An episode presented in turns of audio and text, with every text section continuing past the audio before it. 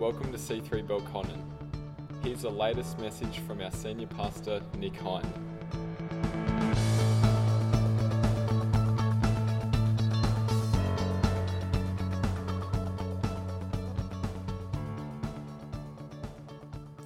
Hey, thanks for joining us. Really looking forward to sharing a great message with you today in our series on identity theft. And before we finish up today, we're going to take communion together as a church, which is a really special experience. And while you might be you doing it on your own, actually, the mindset is that we are doing this together. And we'll cover that actually in the message a little bit today.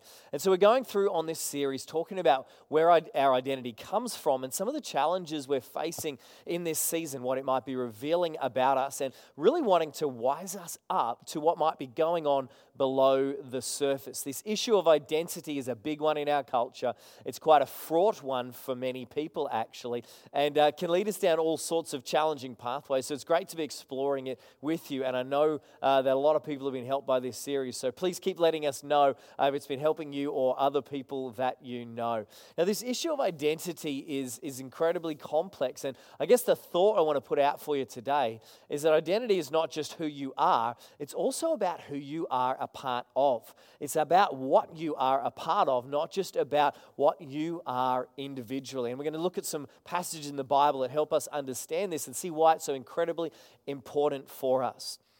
You know, I was thinking about this just recently, and it reminded me of an experience we had once traveling overseas. If you ever want to, I guess, feel, uh, perhaps I'm assuming here that you, the bulk of our listeners are Australian, though there's people around the world joining us. If you want to feel Australian or really identify uh, more as your particular culture, then just go to another culture. I've never felt more Australian than we when we were traveling in Italy. And we went on this family trip there uh, quite a number of years ago. And this, this sort of tricky set of circumstances unfolded. And it, it led to the point where Melissa was in hospital with one of our children, but I was unable, they wouldn't let me stay there with them. And so I had to take uh, our other son at the time back to where we had been staying. And so we were trying to communicate across different cities in this uh, different uh, you know, country.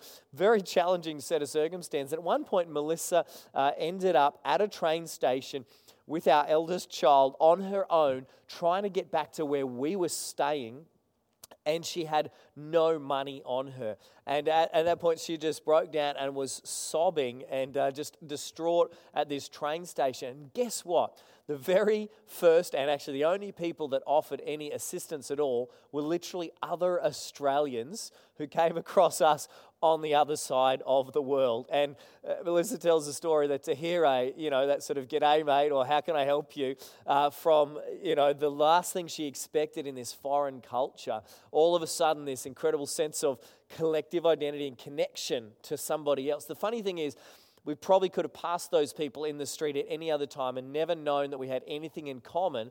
But when you find yourself in that sort of environment, what unites us becomes far more important than our differences. And this is actually quite a powerful concept for us. You see, as humans, we are wired to belong. Right from the very beginning, God created us in His image, and He, by nature, and this is, a, is an interesting thought, is a communal God Father, Son, and Holy Spirit.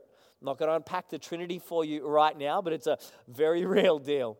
And so it's really important for us to be thinking about what it means that we are not just individuals, but that we are called by God into community. We are invited into relationship with Him, but also with each other. God designed us for relationship, but way back in the Garden of Eden, Adam and Eve, and, and really all of humanity, chose this sort of idea of self determination. We chose to go down a, a route that's all about us as individuals, and so often have separated ourselves from this idea that our identity is influenced and in part shaped by what we are a part of, not just who we are. We are designed for community. One of the greatest challenges to our, our, identity to this very day is that some of the things that we use to try and define ourselves as individuals are actually separating us from others. And so, at the very same time as we're trying to build up our sense of identity, we are inadvertently tearing it down as well. I know the enemy would love nothing more than to keep us going down that path where we are trying to carve out this sense of individual identity, not only building that on really frail uh, ideas and shifting sands, if you like, but actually in the same time removing ourselves and separating ourselves from others and the importance of this sense of shared identity that we have. In 1 Peter chapter 2, we read a powerful thought about this uh, in, the Bible. And I want to read this passage out to you uh, in particular. Uh, and, and it's, it's actually touching on some Old Testament passages as well in Hosea. And, and the thought uh, that so often rings out in the book of Isaiah as God is speaking through the prophet to his people in exile, in difficult circumstances, reminding them of who they are, reminding them not just of who they are as individuals, it's not just comfort for you in your circumstances, but he is speaking to his people, to this nation that he's called and set apart as his own. And the language is so, is so incredibly warm and engaging. And 1 Peter 2 says it like this it says, But you are not like that, for you are a chosen people. You are a royal priesthood, a holy nation, God's own possession. As a result, you can show others the goodness of God. For he called you out of darkness into his wonderful light. Isn't that a fascinating thought that you are called out as God's people? And because of that, because you know who you are and what you have, as a follower of Jesus, because we're called together as God's people, we can show His goodness to other people. We can show the goodness of God because He has called us out. Goes on to say in verse 10 once you had no identity as a people, now you are God's people. Once you received no mercy, now you have received God's mercy. It's a really big thought here. It's funny at first to see that word mercy put in the midst of this idea of our identity. How is mercy a part of our identity, especially as God's people? Well, here's the thing if we have been shown mercy and if we have received mercy, then we understand that it's not all about us. The fact that you and I have been shown God's mercy as He sent Jesus, His Son, to take our sins on that cross for us, to shed his blood that we might be made clean. That's what we're going to be celebrating in community together later. It's the most unifying thing possible. You see, nothing will shatter my frail and fragile and false sense of individual identity more than the reality of how broken I actually am. But the thing is, the more I realize what I have been set free from, the more I can become truly free the more I realize how merciful God has been towards me, the less of an issue I have understanding my place as a part of God's bigger plan and His picture, as a part of His people alongside uh, you. I can see myself alongside you, not in competition, but in community because I realize what Jesus Christ has done for me. How powerful is that thought? You see, what brings us together is what God has done for us. You know, one of our core scriptures as a church is found in the book of Ephesians. And in chapter 2, uh, verses 19 to 22 is a passage that we go to often. I want to read it to you out of the message translation, which puts it in some beautiful language. It says, That's plain enough, isn't it? You're no longer wandering exiles. This kingdom of faith is now your home country.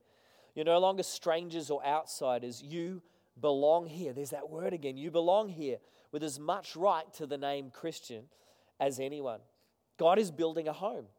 He's using us all, irrespective of how we got here, in what He is building. He used the apostles and the prophets for the foundation. Now He's using you, fitting you in brick by brick and stone by stone, with Christ Jesus as the cornerstone that holds all the parts together. We see it taking shape day after day. A holy temple built by God, all of us built into it, a temple in which God is quite at home. I love the sort of language that is coming out of that passage there, and there's some key thoughts here for, for us to help understand this sense of collective identity. And this message has been on my heart through this season for us as a church. You see, a lot of our communication, whether it's from us as a church, whether uh, it is from our government, whether it's all around us, a lot of the communication has been at these two levels at the macro the big picture stuff. We're talking about this global pandemic and how it's going to affect us as a nation and what we all need to do to band together. It's also talked a lot about where we are at as individuals, how I'm feeling, the challenges I might be facing. Both of those are incredibly important. But you know what? In the middle there is a sense of community, is how we journeying together. And that's always mattered so much to us as a group of followers of Jesus. As a church community, we've always said, hey, we are better together. That this passage is so incredibly important to us because it speaks to us as a collective, it speaks to us as God's people. The enemy would like nothing more than for us not only to have issues with our personal identity, but even more so, I believe, to forget what we are called to be a part of.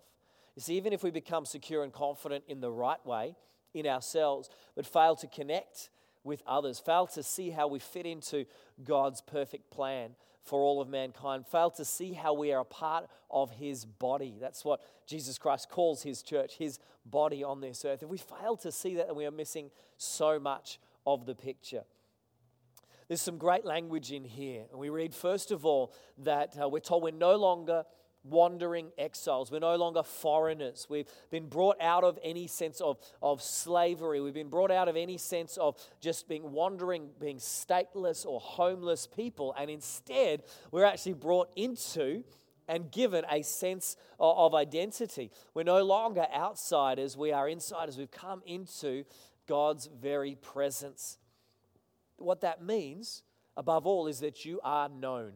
You're not nameless. You're not faceless. You're not an, an afterthought. You are known. God has declared that you're not outside of His plans. He has declared that you're not off on your own, desperately trying to scratch out some sort of life for yourself. You're not an exile. You're not wandering. You're not a stranger. You are known. The second thing that we read here is that you and I are citizens now, for a long time ago, I worked for uh, one of our government departments that dealt with citizenship. We used to always talk about citizenship as being about our rights and our responsibilities. Something shifts as you go from being somebody who's just uh, witnessing community maybe trying to figure it out, getting a sense of it. But a sense of citizenship actually confers on you both rights and responsibilities. For example, as a citizen uh, of Australia, you are expected to vote and to participate in our political processes. But it also gives uh, you, that's the responsibility, it also gives you the right to actually a whole bunch of benefits to the protection uh, of our government and the right of travel in and out of our nation. So there are all these thoughts that go around the idea of becoming citizens. That's a beginning of a sense of identity. There are privileges and there's a sense of culture attached to that. So you and I are now citizens of heaven.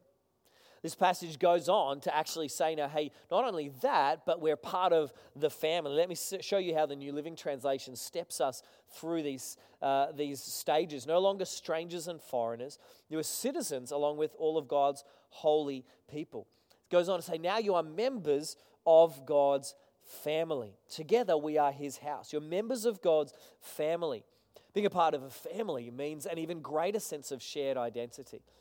I am a citizen of Australia just like my neighbors are, but our families are very different. I identify closely with my family. We have so much in common. There are values that we share, and ultimately, there is a love that exists between us as a family that cannot be found anywhere else. So, you and I are not just removed and distant from God, we've been brought near that we've been brought into a sense of privilege, of right and responsibilities as members of the kingdom of God. We're also told that we are brought even closer than that into God's family. And the thing about family is, and we have to say this uh, around our house all the time hey, this is a home, not a hotel. All right, this is this is not just somewhere where you come to hang out and other people do it all for you. As a member of a family, you are a contributor now there is a role for you and I to play together to make something greater. And if we were meeting physically, you'd be hearing this all the time. We talk about it a lot. And that's why I wanted to put it back out there in front of us, even though we're not physically together at the moment, is that this is, this is actually a home, not a hotel. This is not something we just appreciate from a distance but there's others doing you know all the work behind the scenes and we just kind of come and go no it's an invitation into god's family it's an invitation to, to be on this journey alongside each other for good Finally, we're told in this passage that we are part of God's building. It says, God is, we are his house. God is building this thing together, carefully joined together in Him. It describes us as the, the uh, message translation actually says that it, God is using us all in what He is building. He's using you, fitting you in brick by brick and stone by stone. Every one of us with a part to play. Ultimately, what this is saying is that you and I have a shape and we have a purpose. That we've actually got a role to play. We have a part to play. We're, we're on the team. We're not sitting in the crowd. We're not spectators. We often, uh, before, doesn't really translate now, but we used to say church is a full contact sport. We used to say it's not about just observing from a distance, although it feels like that right now, but, but come with me. Hear me through the screen there. We are together in this. We're a part of what God is building. You and I have a part to play. Maybe right now that is your ability to encourage others. Maybe it's to reach out of out of the sort of very closed in four walls that you're existing in right now. Speak life into somebody else. Maybe it's encouraging uh, those around you in your neighborhood. Maybe it's dropping off a, a, meal for somebody else, finding acts of kindness, uh, using our care line to be a, a, blessing to others. There are ways that we're all contributing to this incredible experience of, of church that we get to be a part of. Every one of us has a role to play. There are no outsiders, there are no spectators. Every one of us is a part of the family, every one of us is a part of what God is building. See, ultimately, the call to follow Jesus is a call into community. We've always believed and will always declare that that is a hallmark of our church. It's a hallmark of what we do as we journey together. This is a call into community. I want to tell you that on the other side of this season, and even now, especially more so, community matters. It might look a little bit different, but the choice is still the same for you and I. You see, being a part of community actually costs us something. You can never really be a part of a community. You can never really be participating at that sort of full level and getting all the benefits out unless we give of ourselves into that. There's a sense of vulnerability, but also incredible joy. There's a sense of giving, but also incredible gain that comes with the decision to be a part of community, to step beyond just our own interests and be a part of what God is doing.